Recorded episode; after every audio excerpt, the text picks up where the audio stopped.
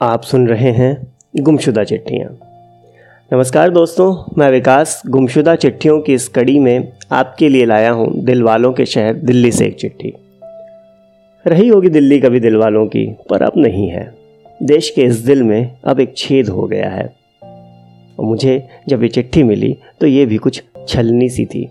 तो सुनिए ये चिट्ठी। लंबा समय हुआ, बात नहीं हुई। इधर चिट्ठी भी नहीं लिख पाया तुम्हें। कुछ जीवन की उलझने रहीं और कुछ दफ्तरी कामों की।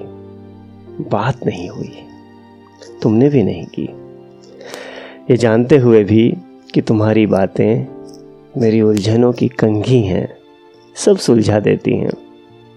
लेकिन सब उलझता गया उलझता गया उलझता गया। बात हो जाती तो अच्छा होता। बात से एक बात याद आई। राजेश तैलंग जी की एक छोटी सी कविता है। यूँ तो ये कविता खुद उन्हीं की आवाज़ और उन्हीं के अंदाज में अच्छी लगती है, लेकिन अब ज़िक्र निकल आया है तो कविता कह देता हूँ। कविता कुछ यूँ है। हम दोनों साथ आए, एक कहानी बनी। हम दोनों अलग हुए तीन कहानियाँ बनी।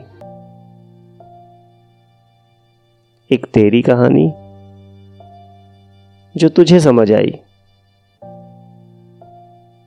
एक मेरी कहानी, जो मुझे समझ आई।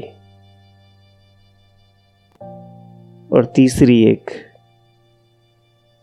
अनकही कहानी, जो बात कर लेते ज़रा तो वो दोनों को समझ आ जाती। दिक्कत यही है कि यहाँ कोई बात नहीं करता है, कारोबार करता है, भावनाओं का, संवेदनाओं का, झूठ का। कारोबार दिमाग से होता है और बातें दिल से। बातों की अपनी एक सिम्फनी होती है, एक लय होती है। बातों का अपना एक संगीत होता है। ये संगीत कहीं मिसिंग है, छूट गया है। कभी सोचना तुम ये कैसे छूट गया?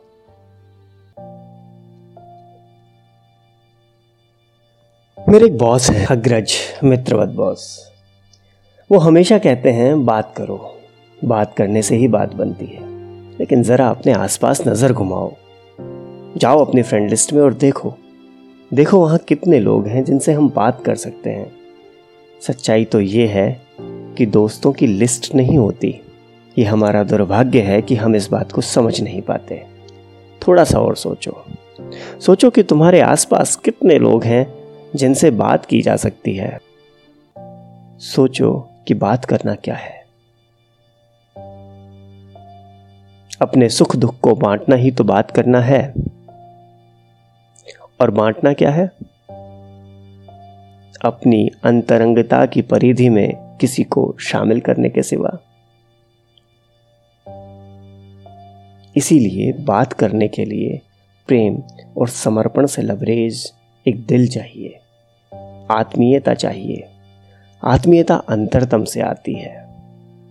ओशो ने कहा है कि जब तक हमारे अंतरतम के केंद्र में कोई नहीं होता, तब तक हम किसी के साथ आत्मीय नहीं हो सकते।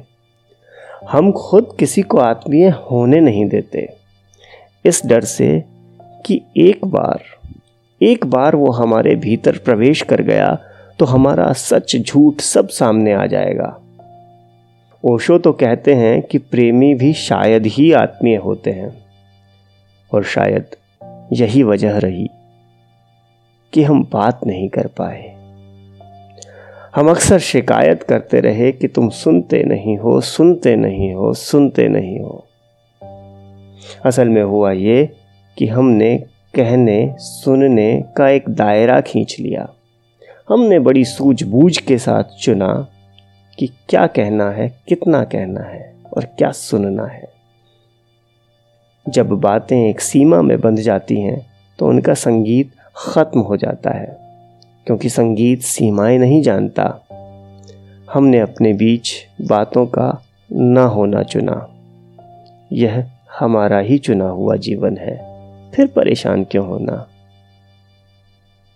आओ, वो तीसरी अनकही कहानी कहते हैं। बातें करते हैं। तुम्हारा। ये चिट्ठी फिर इस तुम्हारा पर आकर रुक गई है। फिर उस तुम्हारा के आगे कोई नाम नहीं आया है, पर इसकी ये बात दिल को छू गई है कि हम बातें कहाँ कर पाते हैं। हमारी बातों में सदैव एक कारोबार चलता है। ना कोई कहने वाला, ना कोई सुनने वाला, किसी के पास समय नहीं है।